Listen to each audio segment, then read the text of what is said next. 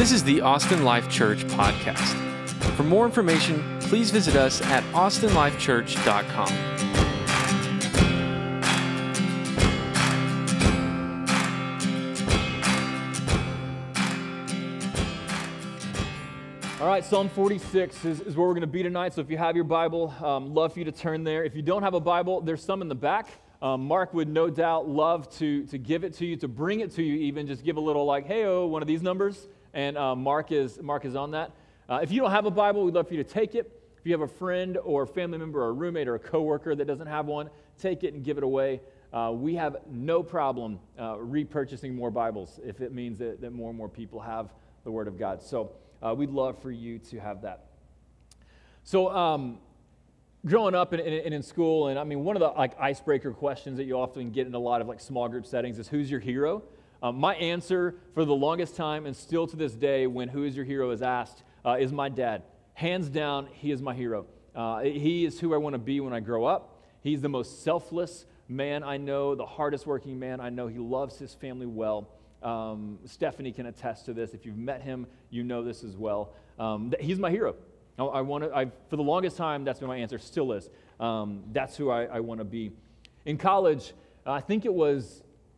It was my freshman year. Uh, my mom called me and told me my dad had cancer. And uh, that, is, that is a phone call, a face to face conversation, a diagnosis that it, I'm sure many of you have encountered and can totally rock your world especially when it's someone you love, right? Especially when it's your hero.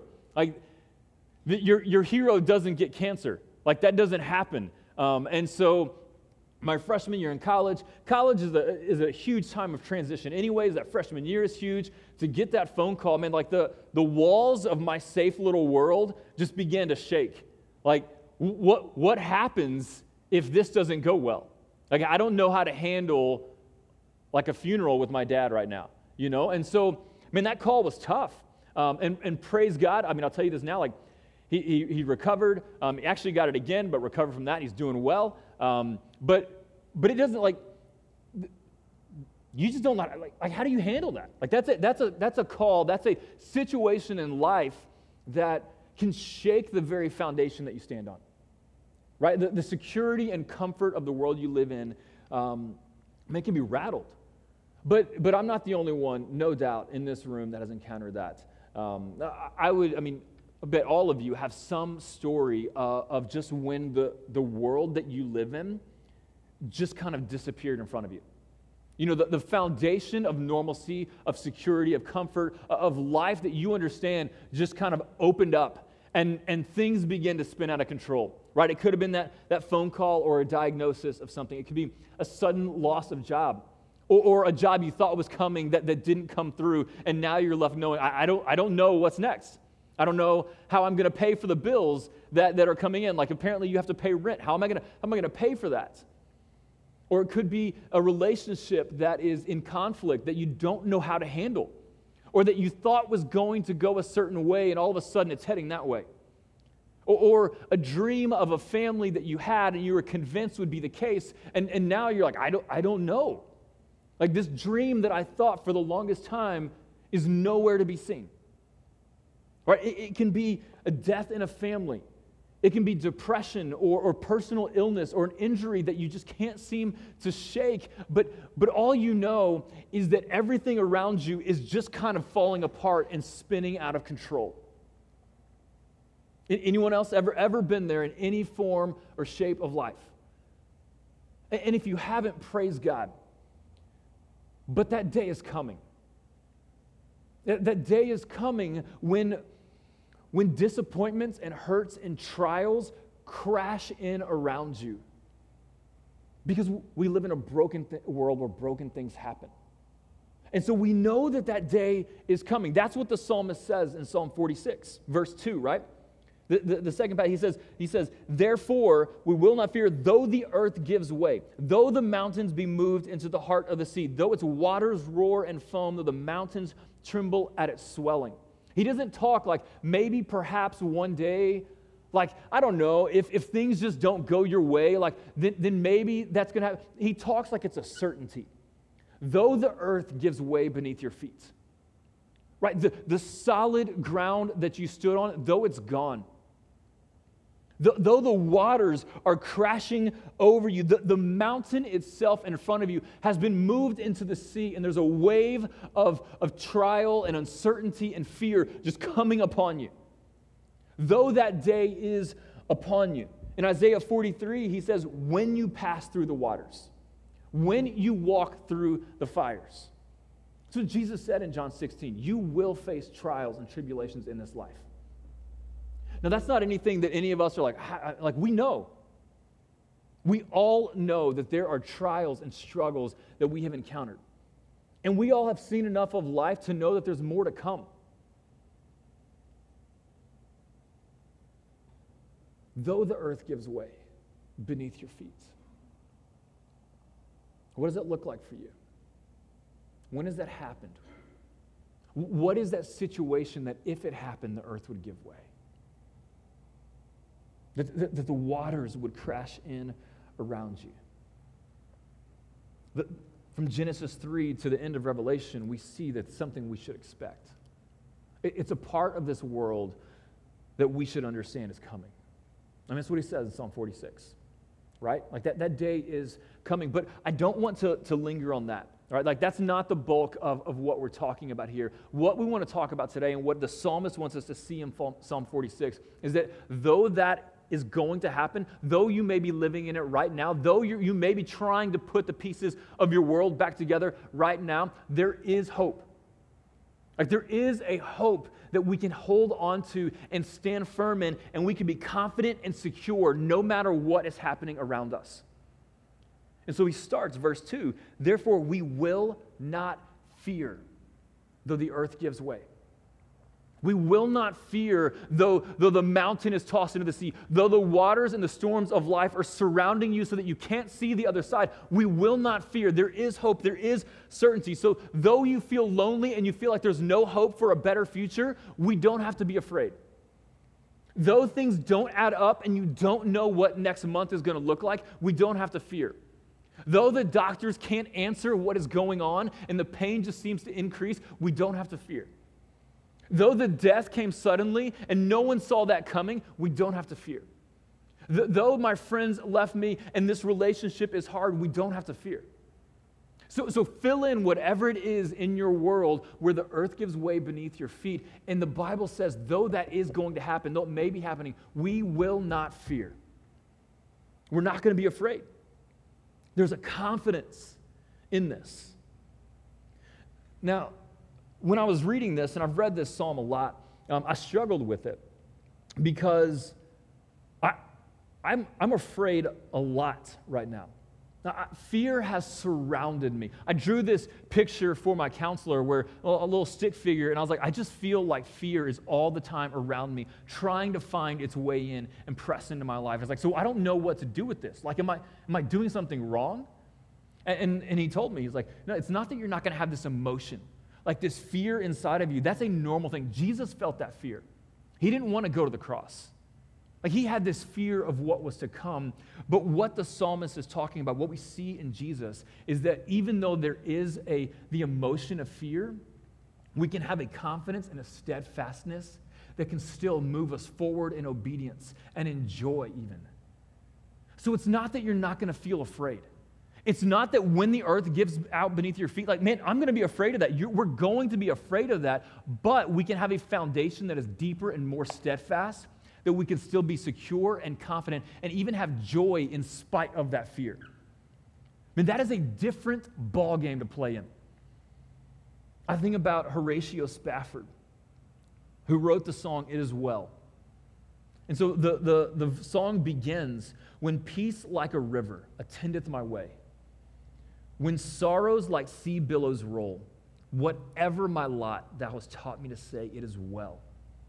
It is well with my soul. Do you, do you know when he wrote that song? It was shortly after he got a telegram from his wife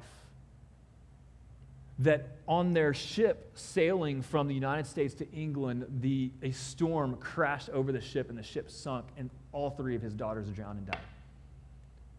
And only his wife survived. And then he writes that song Like, you're not supposed to bury your kids. And yet he's able to say, when sea billows roll, literally, when they roll over the boat carrying my daughters and, and sinks them down to the bottoms, it is well with my soul.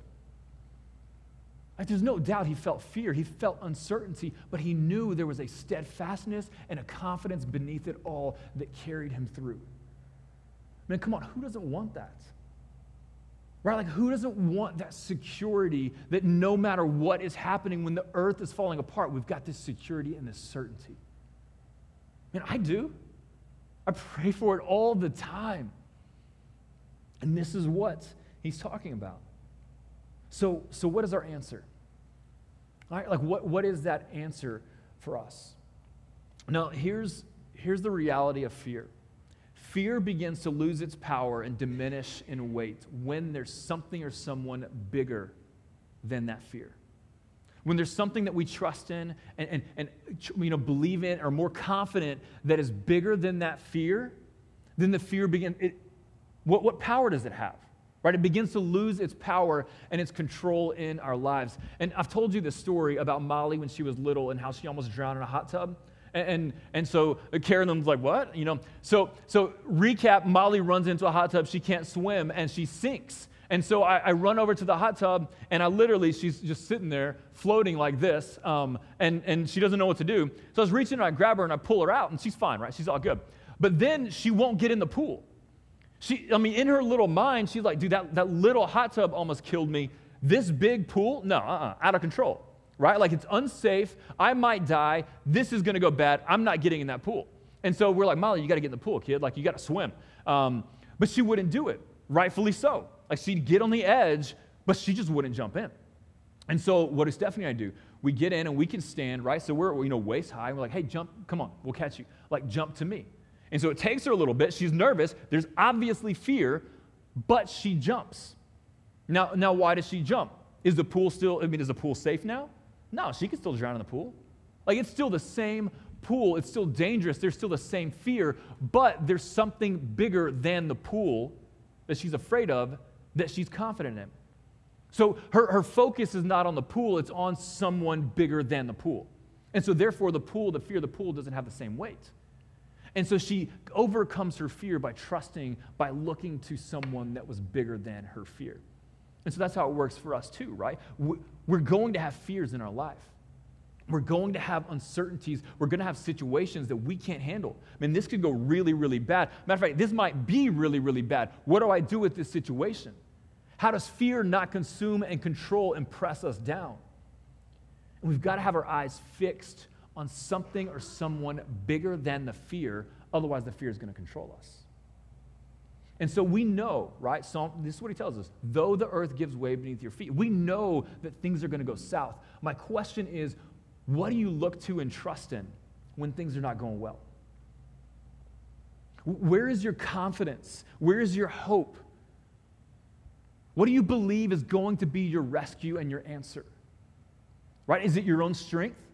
Like you're just convinced that you can muscle your way through anything? Like, come on, bring it. I can handle anything, right? Is it your own, your own self-determination?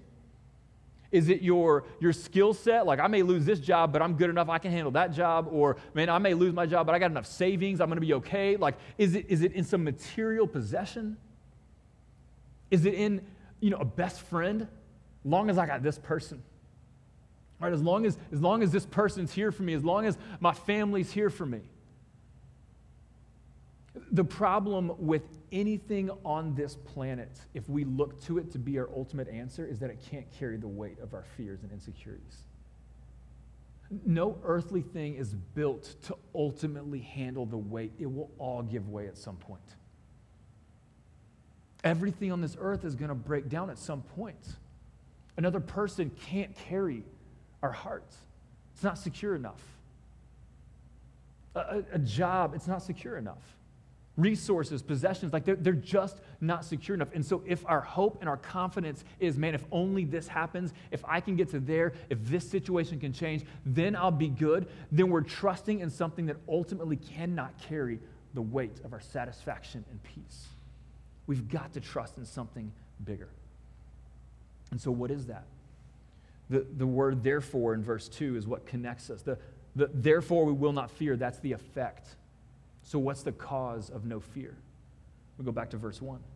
God is our refuge and strength, a very present help in trouble. Therefore, we will not fear. We, he, he talks about it in uh, verse 7 and verse 11, right? The Lord of hosts is with us. The God of Jacob is our fortress. The psalmist, when, when things are falling apart, and you see this so often, Psalm 40, I waited patiently for the Lord. He's in the pit of destruction and he's waiting on the Lord. Psalm 39, 7. And now, O Lord, for what do I wait? My hope is in you. Psalm 62, he says, In God alone do I hope. I wait in silence. My hope is from him. He only is my rock and my salvation, my fortress. I shall not be shaken. For the psalmist, when things are falling apart and when there's insecurities and fear, his hope is in the Lord, who is his refuge and strength and a very present help in trouble. His confidence is that there's one who is bigger than everything else, and he's going to put his hope, his trust in him. And so that because his hope is in God, when the earth gives way, it's okay, God's bigger than that. When the mountains crash in around us, it's okay, God's bigger than that. And so this is great news for us because we can have fear in any circumstance, not based on us and our strength and our ability, because we're not, we're not that great and not based on the strength or the abilities of other people or situations because they're all going to let us down. We can have confidence and hope and security regardless of what's happening because of who the Lord is. Because of who He is. And He does not change and He does not lie. He is bound to His word. Because He put this in here, He is this and He will be that. He cannot lie. And so, because of who the Lord is, so the psalmist, his confidence is, is in the Lord. So often we put our confidence in other things and we wonder, why am I still afraid? It's because that's not the answer. It makes me think about the disciples, right? They're on the boat, professional, professional fishermen on the boat, and this storm comes in and it starts sinking the boat, and they're panicking, right? They're literally like trying to like scoop water overboard, and they're in this like just complete panic mode. Like they believe they are going down. And they're trying, they're like, we just need some more help. But they didn't realize that the help they needed was just asleep in the, in the cabin underneath. And so they go and they wake Jesus up and like, Jesus, grab a bucket, dude. Don't you care? And he's like, stop. And the storm just stops. And he looks at me like, why are you so afraid? Do you not, you not have faith? Do You not trust me? So they got this panic and this fear because circumstances were falling apart around them. But the answer, who's bigger than all of those circumstances, was just to sleep in the boat. They just had to turn and trust in Him. They could have done away with all that fear and panic and stuff if they would have just started by fixing their eyes on Jesus, by going to Him in the first place. When storms are crashing in on your life, right? We need a safe place, we need a harbor. It doesn't matter how big and bad and strong you are, if the storm is big enough, it will take us down. And we need a safe place where we can be secure from the storms of life. God is that refuge, He is that safe place. When, when we don't have the strength to keep going, when we know that, that the Bible says, don't grow weary of doing good, and we just think, I, I, I can't anymore. Like, I don't know how to keep doing good here and I don't have the strength to keep fighting. I'm so weak and I'm so torn down. God is our strength. He gives us the strength to keep going. When the enemy is, is pressing in and attacking and fear and doubt and lies, and that's all we seem to see, and it's just surrounding us, God is our fortress. He is our protection. He will fight for us. And so the psalmist knows it. We know it. Life is going to be hard. It's going to give way beneath our feet. The, the mountain is going to crash into the ocean. The waters are going to press in on us. But we do not have to fear because the Lord is our refuge. He is our strength. He is our very present help in trouble. That's who He is. Man, I think sometimes I'm like, all right, God, I see this and I, I hear it, but I just don't know that you're like here. Like, here, me, now. Like, are you really present to help us? Are you really going to do something about this? And the promise of God is yes, that He is our refuge. He is our strength, that He is present here now, tonight, in this room. He's present. He's going to do something. Do we trust Him? Do we trust that He's a good shepherd leading us to what's best, even when what we think is best is over there? Do we still trust that He's good? And the path He's leading us on is right. I think it's important to know that at times when, when Molly was jumping in the water, like at times we had to let her hit the water. Like you can't just always catch her. We got to let her grow too. We got to let her hit the water so that she can, she can learn she's okay. There's going to be times when, when the father knows that he's got to let you hit the water. He, he's got to let you go under the water a little bit, right? He, he's got to let the water kind of surround you a little bit at times so that so that you can learn and you can grow and you can, you can ex- excel in your faith. Because he's a good father and he knows that if he always just catches you, you'll never actually grow to all that you can be. But he is your refuge, he is your strength, he is a very present help in trouble. This is who he is. And he's our joy. It's what he, it's what he goes to next, right? He says that in, in verse 4 there's a river whose streams make glad the city of God, the holy habitation of the Most High. Right? The, the city of God is the people of God, it's the church. And there's a river who's, who's represented to be God Himself who makes glad the city of God. He is our joy. In the midst of things, He's our joy and He, he is present. And, and because He is present, we won't be moved and He will help in the morning. Like that's who He is. He's going to bring joy, He's going to protect us, and we will not be moved because of who he is. We don't have to fear. We don't have to fear. We don't have to fear. Maybe you need to say it over and over and over again, like myself. We don't have to fear. I don't have to fear. I don't have to fear because He is my refuge. He is my strength. He is my very present help in trouble. Do you know this God? Do you believe him?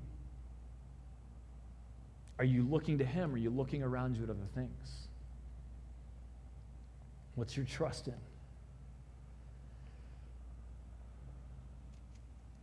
The psalmist gives us some, some parts that we play in this as well. There's two things that we see in Psalm 46 to have this foundation and the security, to, to know that this is who God is, so that when the world crumbles in around you, that we have this. There's two things he tells us to do behold and be still. Behold and be still. He says in verse 8, Come, behold the works of the Lord. How he's brought desolations on the earth, how he makes wars to cease uh, the end of the earth, how he breaks the bow and shatters a spear and burns the chariots with fire. He says, Come and look and see what God has done. Like, just look for yourself and see who this God is. See, remind yourself that He's bigger. Take a minute and just sit and know that we don't have to live under the yoke of this world, that His yoke is easy and light.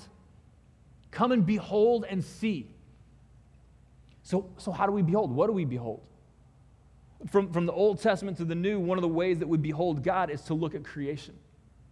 It is to look around us and allow ourselves to feel how finite and small we are, and remember that this is the God who created all things. So tonight, we, we could go outside and maybe a little tougher in the city, right? But, but odds are you can still look up, and I'm going to bet that you'll see the moon or the stars. Like, I'm, I'm just, odds are you're probably going to see that. Any question on whether you'd see a star or the moon? Maybe if you get outside of, let's get in the country, right, where there's no like city lights. Any doubts, any questions that you're going to see the stars? No? Like 100% certainty, you're going to see stars at night in the country when there's no light. Like you're going to see the stars. Well, Isaiah 40, that's where God takes them. That's where God tells us to look. He says, Who are you going to compare me to that I should be like him? says the Holy One. Lift up your eyes on high and see who created these. He who brings out their host by number, calling them all by name, by the greatness of his might, not because he, he is strong, and because he is strong in power, not one is missing. So we have confidence, right, that if we go out and we look up in the sky at night, we're going to see stars. Well, Isaiah 40 says the reason we're going to see stars is because God has not let them move. Because God is controlling the placement of each and every star that, that has their own individual name. The stars we see are there because God has said, Star, be there. He's put it in our line of sight. And so if we don't have question about whether we're going to see the stars, why do we question the one who puts the stars where they are? If we're so confident, man, I'm going to see the moon tonight, why are we not confident in the one who's like, hey, I want to put the moon right there? We've got to let our minds behold God who is behind all of what we see in creation. So that we don't forget who He is. He goes on and he says, Why do you say, O Jacob, and speak, O Israel, my way is hidden from the Lord and my right is disregarded by my God? he's just like, Man, look up. If God hasn't forgotten the stars, he's not forgotten you. He's not forgotten. Behold our God. Look at creation. Let it point you to the Creator. Another way we behold God is by testimony of lives changed. Man, I don't know about you. I'd be willing to bet there's someone in your life that has encountered Jesus and is a different person because they encountered Jesus. We see God at work through the lives of people around us. Right? Like we see God doing things.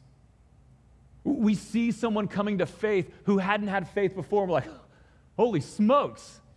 Like, God is, God is doing something here. Uh, you can see that in your own life. We're like, man, I'm at a different place than I used to be. That is an evidence of God. That is a way we behold God. Ephesians 4 says the church is meant to build one another up. This is important because we see, we behold God through the lives of the church. So if we neglect this, if we neglect community group, then we are omitting a way for us to behold our God through the people that He works in. It is a way for us to see God, is through His church and the lives that He is changing. So we behold God in creation, we behold God through His church, but the biggest way, really, the, the, mo- the only essential way to behold God is through Jesus.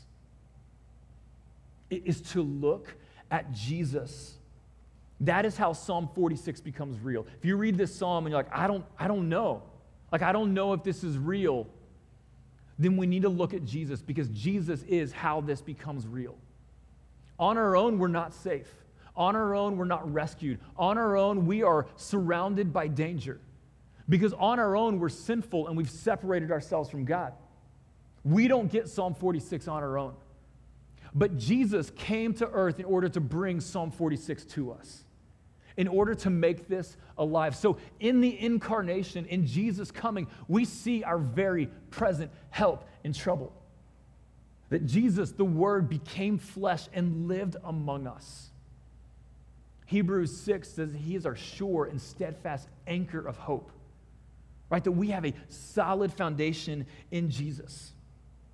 In, in Mark 4, right, we saw the story of the storm where, where Jesus w- was powerful over nature. And then the next story in Mark chapter 5, they land on, they, they, they hit land and they get off the boat, and this demon possessed man comes rushing up on them. And he lives in the graves, and people have tried to control him. And they're like, man, how, do we do this guy? And no one can subdue him. They chain him up, and he just breaks the chains. Nothing seems to work. And then Jesus shows up. And with a word, the legion of demons leaves this man and he has returned. The tormenting in his soul, the, the unrest is removed, and he is given peace and rest in the presence of Jesus. Because Jesus is our strength over anything that we have, he's greater than it all. He, he is our present help. But all of that is meant to point us to the greatest way that Jesus is our refuge and our fortress, and that is by removing our sin from us so that we can be a part of the family of God. On the cross, Jesus went to battle against the greatest opposition against us against the greatest amount of unrest and turmoil and to- tormenting, which is sin in us. Jesus goes up against that on the cross, and he's buried, and then he rises from the dead to triumph in victory over the devil and over his power. And so, our greatest security, our greatest help, our greatest refuge and fortress is in the gospel of Jesus Christ, which removes our sin and allows us by faith to be brought into a relationship with God so that we are forever His so that we are the sheep. He is our good shepherd, and he doesn't lose anyone. It is in Jesus that Psalm 46 becomes real. And so, if we want to know this, if we want to know this confidence, it's only through Christ. And we look to Jesus. And that is how we behold our God who came near to rescue us and to give us new life. That is the security and promise that God will step in and do something. He is our help. And we can count on the fact that He will finish it. Jesus is our evidence of that. He is our promise and security of that. So we have to behold God. What, what are you beholding? What is your confidence connected to? If it's anything other than God, it's going to let us down. It's going to crumble beneath our feet. We have to behold our God. But then there's the second part. I think the reason we oftentimes don't behold God is not because he's hiding from us or he, he doesn't want us to see him. It's because we're not looking. So he says, Be still and know that I am God. Stop. Slow down. Quit striving. Quit trying to be in control and see that God's got this. Be still and know that I am God. So often we don't behold God because we don't stop and look to Him. We're just surrounded by so many other things. We're flooded with nonsense. I was standing in line the other day at a store to make a return, and there was one person in front of me and three persons behind me, and all four of them were on their phone just scrolling through something. And I'm guilty all the time, right? But it's because we can't go 30 seconds without filling our face with some device or something, right? So we never slow down to just sit and marvel and behold who God is. We've got to have Netflix constantly running in. We've got to be with our buddies and friends all the time. We've got to have sports and hobbies and this and that. And we fill 99 to 100% of our day with stuff that's not God. And then we wonder, man, why am I not beholding God in this? Well, it's because we never slow down to look to Him. We never prioritize Him enough. We, we try to maybe fit him in some point, like I'll stop and read my Bible, but I got to do it later. Well, then later doesn't happen, so we'll do it tomorrow. But then something comes up tomorrow, so I'll do it tomorrow evening. Well, then something comes up then, right? And we, we never just stop to be still who God and see who He is. We're flooded with jobs and school and family and responsibilities, and I got to do this. And like we are so incredibly busy. And not that it's all bad things. But so often, right? Like I'm guilty the most important thing doesn't become the most important. Like I'll stick it in number seven. But then I struggle to get past number three, and so number seven never happens. And so we're not going to behold God because we, we don't stop. We don't quit striving and hustling and trying to make it happen. It's the most important thing we can do. And we wonder why we're anxious and troubled and afraid and frazzled and worried, and it's because we're not beholding the God who's over it all. We've got to be still and know that He is God. And He says, He ends it, I will be exalted among the nations, I will be exalted in the earth. We can have confidence that He's going to accomplish His purpose. It may not make sense to us. I don't understand why the earth gives way beneath our feet sometimes. I don't understand gosh, why it's so hard sometimes, but he promises he will be exalted. He is going to accomplish his purpose through us. Is certain and steadfast. So I just want to, want to end with this. We know that we know that things are going to be hard. And God says, Behold and be still, right? Slow down sit before the Lord, behold our God, trust him. That's really easy to do when verses 2 and 3 aren't happening. Right? When the earth is not giving way beneath our feet, when the mountain isn't being tossed into the sea, when the waters aren't roaring and the mountains trembling, like when that's not happening, it's pretty easy to, to slow down and behold God. But when verses 2 and 3 are happening, when the earth is giving way beneath your feet, the last thing I want to do is be still. right? Like, I, have got to get to work. I've got to figure this out. I've got to do something about this, right? I've got to work together the, the plan so that this can be different, so that I can have that. Like, I've got, to, I've got to get my hands around the situation and control it. When the world is crumbling around you, when the, the walls of security and life that you know it are gone, and you're just grasping for something solid, you just need something solid in your life. You're looking for somewhere to put your feet so that your steps can be secure, so that you're not falling on your face over and over and over again. When that's happening, because it's going to happen, man, this is incredibly difficult. And so I'm not going to stand up here and act like I've got Psalm 46 figured out, because I don't. I don't. I've questioned this psalm more in my entire life in the last six months than ever. And I'm like, God, I don't, I don't get it. I don't understand it. And so I'm not going to stand up here and act like there's not going to come the day when you know what it says, but man, everything in you just struggles to believe it. And you just don't know that a better day is coming. And all you see is darkness, and you're like, there's no, there's no bright day on the horizon. It's really hard really hard. And so this is again my encouragement to you is don't quit. Don't quit.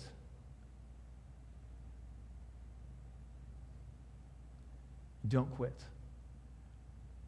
You don't walk away from the Lord. You don't give in to temptation. You don't chase after the easy path. You don't quit. And it's not because you're going to be so great in your faith and you're going to be so strong and so amazing. It's because the Lord is your refuge and your strength. Because the Lord is your very present help in trouble. The Lord is your fortress, and He is going to be the one, because of who He is, to get you to the other side. So just don't quit. You keep fighting, you keep seeking, you get up and you go another day, even when all you want to do is end it. You keep going because the Lord is who He is and He will carry you to the other side. We have to replace our confidence in who He is, not in who we are, and not what makes sense to us. Just don't quit. Keep fighting and trust who He is. He will accomplish His purpose. Let's pray.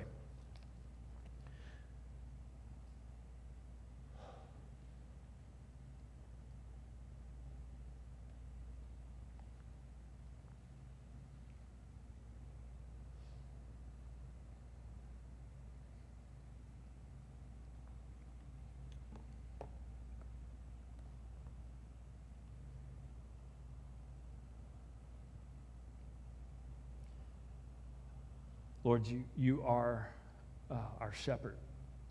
You're a good shepherd, and you lead us to what's best. You are our refuge, our strength, our present help in trouble. And there's a lot of times the Bible tells us when the, the life doesn't make sense and it hurts and it's broken and we want it to be different. And God, you promise us that you are working for good and that you haven't left us that you are walking with us, that you are our refuge, you are our strength.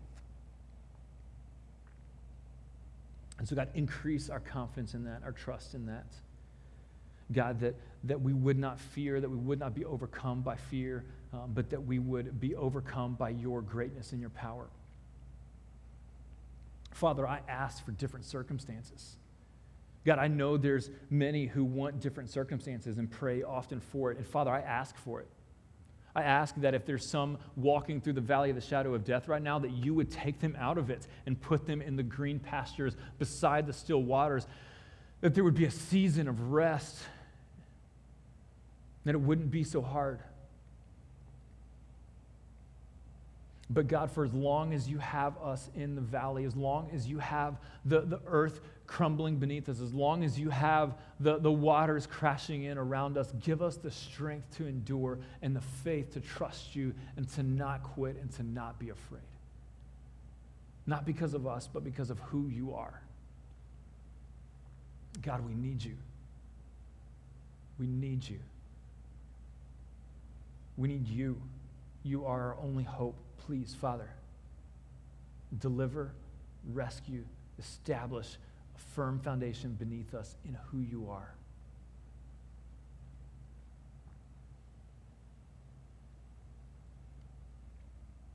So I want to invite you to take a second and just keep praying. Just you and the Lord. Just to be still and to listen to anything He might be telling you right now.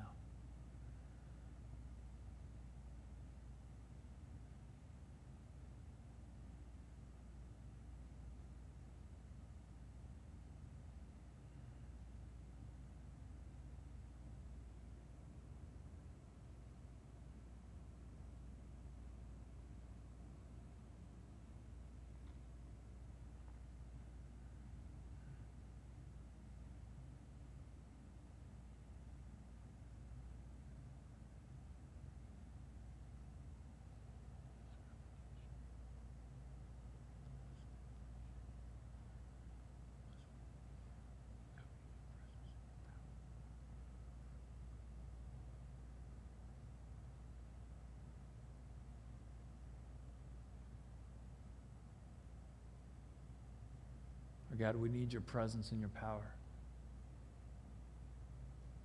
Fear has no power over us when you are with us because you are bigger and greater.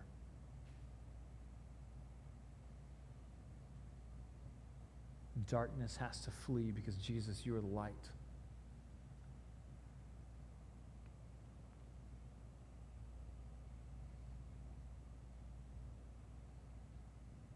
You are the rock. You are the firm foundation that our feet can be established on. Forgive us of our lack of faith, Father. Forgive us for our pride where we seek to control everything on our own and not trust you. God, forgive us. Fix our eyes on you. Even when they start to wander, pull them back. God, let us taste and see how good you are so that lesser things of this world begin to lose their flavor and we just want more and more of you.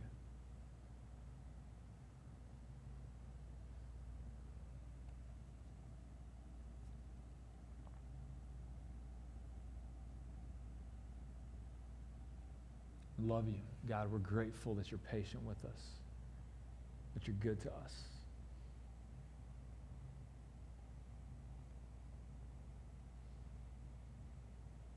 Amen.